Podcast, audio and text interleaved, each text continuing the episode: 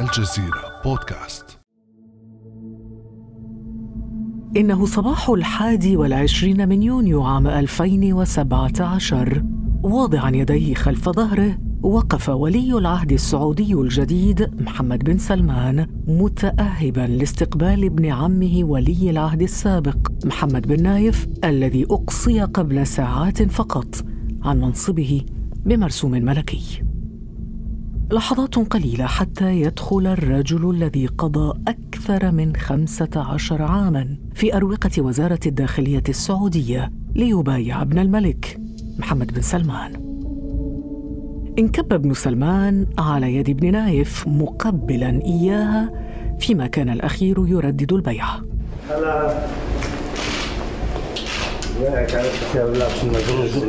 المنشط والمكره الله الله يعزك طول عمرك. في تلك اللحظة كان المستشار في الديوان الملكي تركي آل الشيخ يحمل بشتا أسود في يده يساعد به ابن نايف على ارتدائه. أردف ابن نايف. الله يعينك. الله يطول عمرك. أنا بنرتاح الحين وأنت الله يعينك. رد ابن سلمان بخجل على ابن عمه. ما نستبر عن توجيهاتكم الله يسلمكم الله. يسلمكم موفقين إن شاء الله. جبرتكم دوم الله يطول. موفقين الله يعزك. الله يعزك. لقاء حار تلاه بعد أكثر من عامين تطور غير متوقع. ونقلت صحيفتا وول ستريت جورنال ونيويورك تايمز الأمريكيتان عن مصادر مطلعة أنه تم اعتقال الأميرين أحمد بن عبد العزيز شقيق العاهل السعودي ومحمد بن نايف ولي العهد السابق. ما الذي يدور في السعودية؟ وما الذي جرى للعائلة الحاكمة بعد وصول محمد بن سلمان إلى الحكم؟ وما السيناريوهات التي قد تحملها الأيام القادمة إلى السعودية؟ بعد أمس من الجزيرة بودكاست أنا خديجة بن جنة.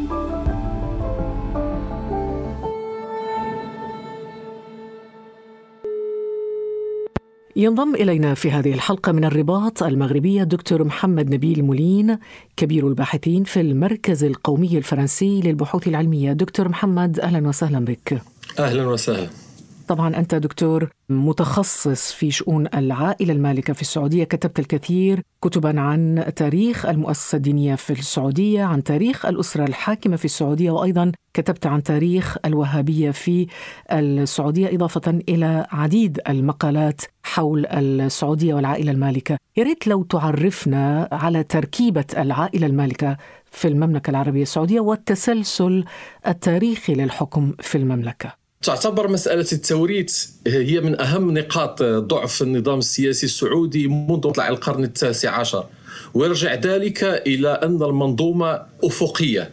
فانتقال السلطة يكون دائما من الأخ إلى أخيه أو من ابن العم إلى ابن عمه وليس من الأب إلى الابن أو أكبر الأبناء ذكور. وهو ما يؤدي بشكل طبيعي إلى صراعات وأزمات لا سيما أثناء الانتقال من جيل إلى جيل.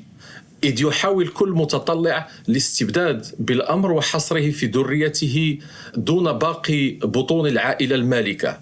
والنتيجة الطبيعية لمثل هذه الصراعات هو ضعف المجموعة الحاكمة وتسهيل التدخل الأجنبي في نهاية المطاف وهو ما حصل فعلا في القرن التاسع عشر عندما انهارت الدولة السعودية الثانية بسبب مسألة التوريث. ولما أعاد الملك عبد العزيز إحياء الكيان السعودي في النصف الأول من القرن العشرين لم يرى بدا من وضع قانون يضبط مسألة التوريث وهو ما ترتب عنه صراع على العرش بين أبنائه لا سيما سعود وفيصل بعد مماته. وكاد ذلك أن يعصف بالأسرة الحاكمة. لذلك تم على عهد الملك فيصل ابتداء من سنة 1964 التوافق على إرساء نظام جديد يمكن أقوى وأكبر أبناء الملك المؤسس من الوصول إلى العرش بسلاسة إلا أن هذا الأخير يضطر إلى تقاسم السلطة والمال مع أفراد عائلته طب بهذا المنطق دكتور ألا يفترض أن يكون أحمد بن عبد العزيز أخ الملك سلمان بن عبد العزيز الأولى بولاية العهد؟ هناك عدة عوامل. من الناحية النظرية هو الأولى بولاية العهد لكن من الناحية العملية يصل دائما إلى العرش أقوى أفراد عائلة آل سعود. فمثلا الملك الملك فهد لم يكن هو أكبر الأبناء الأحياء عندما تولى العرش سنة 1982 بل كان أقواهم لأنه كان يعتمد على أكبر وأقوى أجنحة العائلة الملكية وهو ما يسمى بالجناح السديري وهو ما مكنه من السيطرة على الحكم. إلا أنه قاصب هذا الحكم مع باقي أفراد عائلته فكبر السن ليس إلا شرط من شروط الولوج إلى العرش وليس أهمهم. طب دكتور محمد نبيل مولين كيف تغير اذا المشهد بعد وصول محمد بن سلمان إلى ولاية العهد؟ بدأ المشهد السياسي السعودي يتغير بشكل جذري في مطلع 2015 فبعد وفاة الملك عبد الله تولى العرش الأمير سلمان وهو الأخ الشقيق للملك المتوفى. وكان لهذا الأخير خطة محكمة لتمهيد الطريق لابنه محمد للسيطرة على الحكم. فقد استغل بسرعة مفرطة اضطراب بل ضعف الأجنحة الأخرى داخل الأسرة السعودية ومرض معظمهم واستكانتهم وسوء قراءتهم للوضع السياسي لتوسيع سلطات ونفوذ ابنه بشكل غير مسبوق وبطريقة أحادية. وهو ما كسر نهائيا قاعدة الإجماع العائلي التي تقوم عليها منظومة الهيمنة المتعددة الأطراف. فقد تم تعيينه وزيرا للدفاع ومستشار خاص ورئيس للديوان الملكي ساعات بعد وصول أبيه إلى الحكم. كما أضاف له بعد ذلك بقليل لرئاسة مجلس الشؤون الاقتصادية والتنمية ومجلس الشؤون السياسية والأمنية. وبذلك استطاع بسرعة مفرطة أن يعزل عمه مقرن من ولاية العهد. شهور فقط بعد وصول أبيه إلى الحكم. وبعد سنوات من السيطرة على كل مفاصيل الدولة أي بعد سنتين فقط 2017 استطاع أن يعزل الأمير محمد بن نايف من ولاية العهد ويتسلمها بنفسه أي محمد بن سلمان. وبعد أشهر قليلة نكب مجموعة من أعضاء العائلة الملكية النافذين لا سيما فيما يسمى بموقعة الريدز وبذلك استطاع محمد بن سلمان أن يستفرد بالسلطة بشكل غير مسبوق في القرن العشرين. دكتور محمد مولين يعني لافت جدا القوة التي دخل بها محمد بن سلمان وغير بها هذه الأمور. كيف استطاع محمد بن سلمان أن يغير هذه الثوابت؟ وكيف صار المشهد الأمني في البلاد اليوم؟ يجب التذكير اولا أن منظومة الهيمنة المتعددة التي ارساها الملك فيصل قد مكنت مجموعة من الأمراء من الحصول على ما يمكن أن نسميه بمعاقل حصينة أي أن كل أمير كبير داخل الأسرة السعودية كان يتحكم في قطاع وزارة إمارة جهاز أمني شركة إلى غير ذلك ويديرها بشكل شبه مستقل. لكن الأمور تغيرت ابتداء من 2000 2015 عندما استطاع الأمير محمد بن سلمان بفضل تسامي قوة أبيه القانونية أن يسيطر على كل مفاصيل الدولة. فقد بدأ اولا بوزارة الدفاع وطرد منها أبناء الأمير سلطان ثم بدأ في السيطرة على باقي الأجهزة الأمنية لا سيما وزارة الداخلية عندما استطاع عزل الأمير محمد بن نايف من هذه الوزارة كما أنه عزل فيما بعد الأمير متعب بن عبد الله من جهاز الحرس الوطني النافذ. ولكن هذه السيطرة لم تكن لتتم دون إحكام القبضه على مفاصيل الدولة الأخرى التي لا تقل أهمية عن الأجهزة الأمنية لا سيما الاقتصاد الذي يعتبر عصب الحرب في كل عملية سيطرة سياسية من خلال السيطرة على أرامكو ووزارة الاقتصاد ووزارة المالية. كذلك السيطرة على جميع وسائل الإعلام وفي نهاية الأمر السيطرة على المؤسسة الدينية التي تعتبر الذراع الإيديولوجي للنظام السعودي منذ القرن الثامن عشر. دكتور ما مصلحة محمد بن سلمان في كل ذلك؟ الانفراد بالحكم وهو شيء طبيعي فالمثل العربي السائر الملك عقيم. فمحمد بن سلمان عنده تطلع كبير لتحويل المملكة من دولة خليجية إلى دولة عربية أي من حكم أفقي حكم أسري إلى حكم فردي يجسده شخص بعينه ألا هو محمد بن سلمان بنفسه. هذا أيضا صمت غير مسبوق يعني داخل العائلة المالكة. كيف نفسر هذا الصمت داخل العائلة السعودية المالكة إزاء ما يفعله محمد بن سلمان؟ هناك عدة عوامل متداخلة. أولا محمد بن سلمان يعتمد على القوة القانونية والقوة الرمزية التي يتمتع بها أبوه.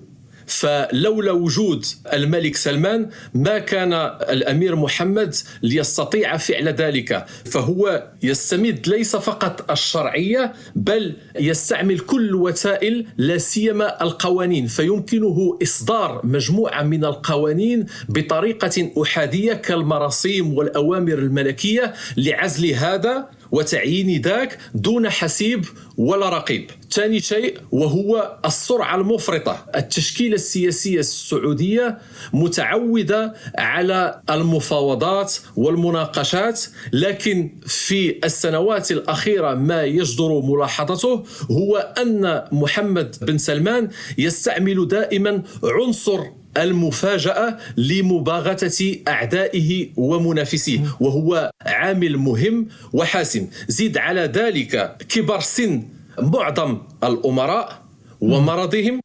واستكانتهم للدعة وسوء قراءتهم للأوضاع السياسية لا سيما الظروف الدولية المحيطة يعني صعود الشعبويات في الدول الغربية لا سيما وصول الرئيس ترامب إلى البيت الأبيض الذي كان عاملا معينا ومهما.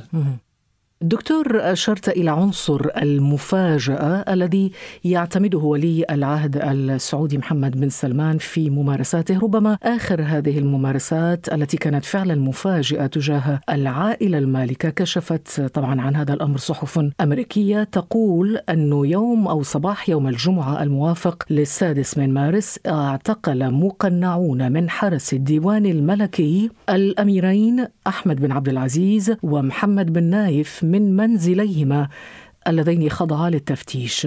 رئيس الحركة الإسلامية للإصلاح سعد الفقيه تحدث للجزيرة عن روايتين بشأن سبب اعتقال الأمراء. هناك روايتان. الرواية الأولى تقول أنه هو ومجموعة ذهبوا للشفاعة لإطلاق بقية المساجين من آل سعود آه، للحديث مع الملك وأنهم قسوا على الملك وأن محمد بن سلمان آه، بادر باعتقالهم، الرواية الثانية أنهم آه، تذاكروا فيما بينهم حول إيقاف الطواف وإيقاف العمرة مقابل استمرار حفلات الترفيه والتأشيرات في السياحة. فظنوا أن هناك خطر على حكمهم من موقف العالم الإسلامي منهم. الرواية الأولى دكتور محمد ذكرت أن الأمراء كانوا يخططون لمحاولة انقلاب ما مدى دقة ذلك برأيك؟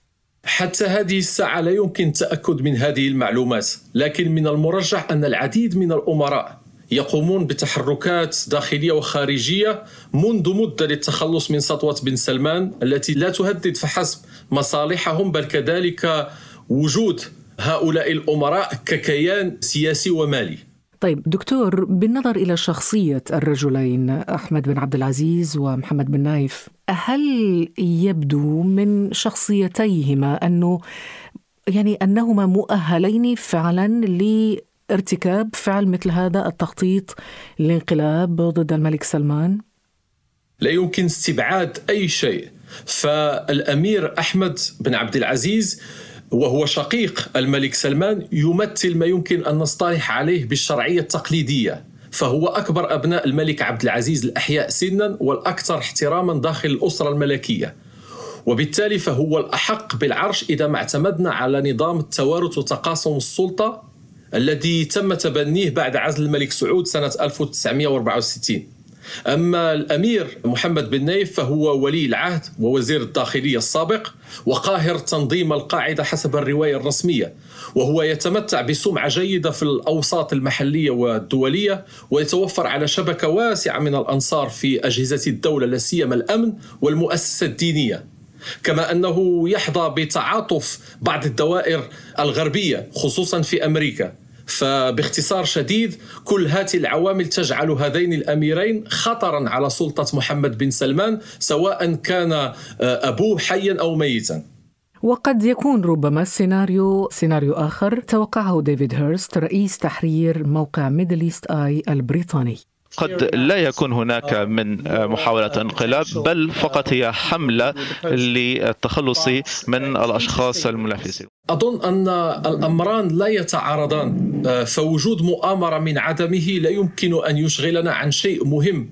وهو أن محمد بن سلمان متأكد أن الجو لن يخلو له دون التخلص من جميع المنافسين خصوصا أن أولئك الذين يتمتعون بنفوذ كبير في الداخل والخارج على غرار أحمد بن عبد العزيز ومحمد بن نايف. فقد ذكرنا قبل قليل أن كل منهما يتمتع بدعم في الداخل والخارج من طرف قوى لا يمكن أن نستهين بها. فمحمد بن سلمان يخشى أن تتغير الأمور بعد وفاة أبيه لأنه لن يحظى بالغطاء الشرعي التقليدي الذي كان يحظى به في حياة الملك سلمان. لذلك فهو يصارع الزمن إن شئت لكي يتخلص من كل منافسيه لكي يخلو له الجو قبل فوات الأوان. ولكن يبدو الآن جليا أن محمد بن سلمان يتحرك ويسابق الساعة لأنه يريد استغلال انشغال القوى الدولية والرأي العام العالمي بوباء كورونا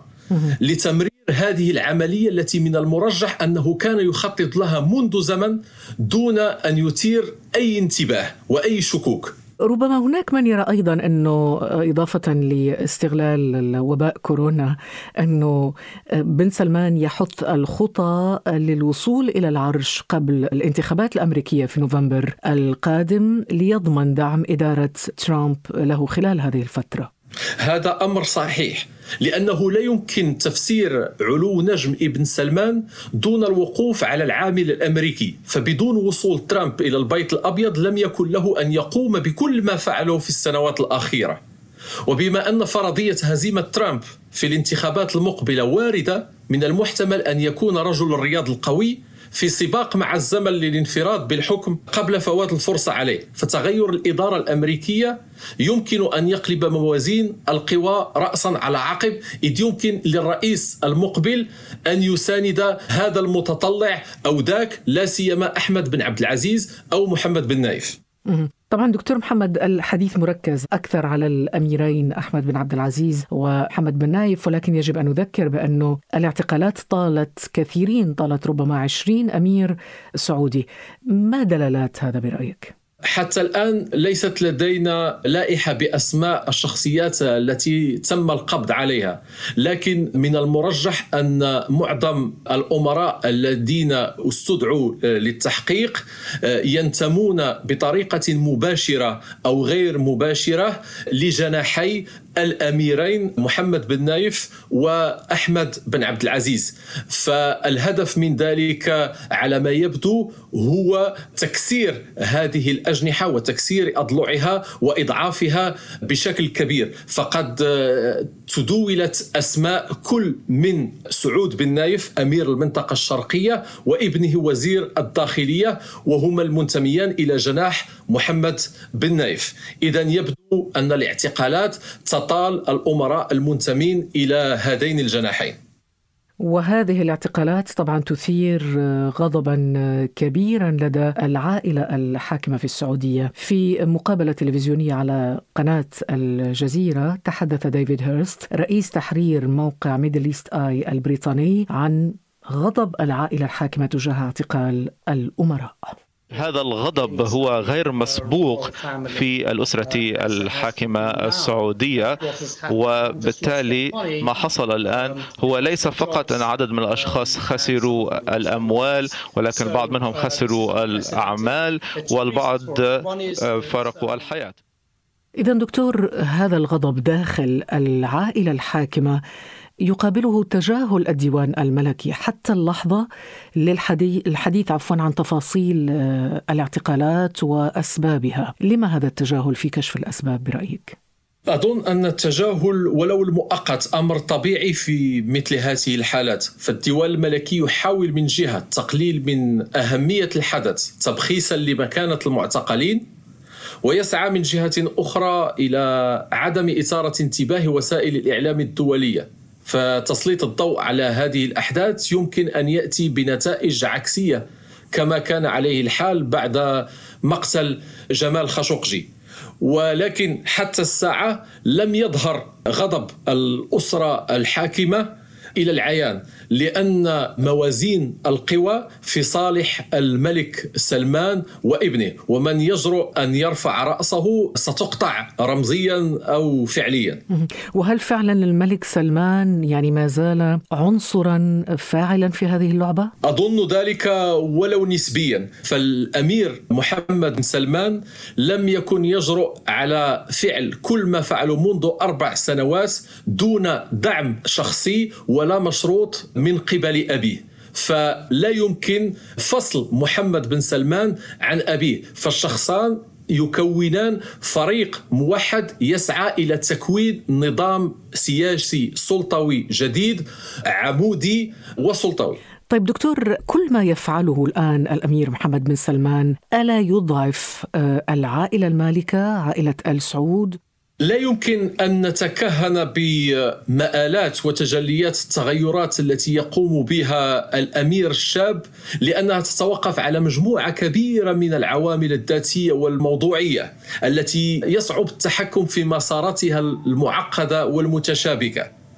لكن الشيء المؤكد هو أن التغيرات التي يحدثها الأمير محمد بن سلمان ستكون لها نتائج كبيرة في المستقبل المنظور لا سيما من خلال تغير مسألة التوريث التي ستظل في السنوات المقبلة هي المدخل الأساسي لكل أنواع التغيير في المملكة العربية السعودية. هذا على الأقل ما يمكن أن نشاهده على السطح ربما ما خفي أعظم من ذلك. بالفعل. دكتور محمد نبيل المولين كبير الباحثين في المركز القومي الفرنسي للبحوث العلمية. شكرا جزيلا لك على هذه الإضاءة الجميلة والمفيدة بشأن ما يجري في السعودية. شكرا لك دكتور. شكرا على الاستضافة. كان هذا بعد أمس.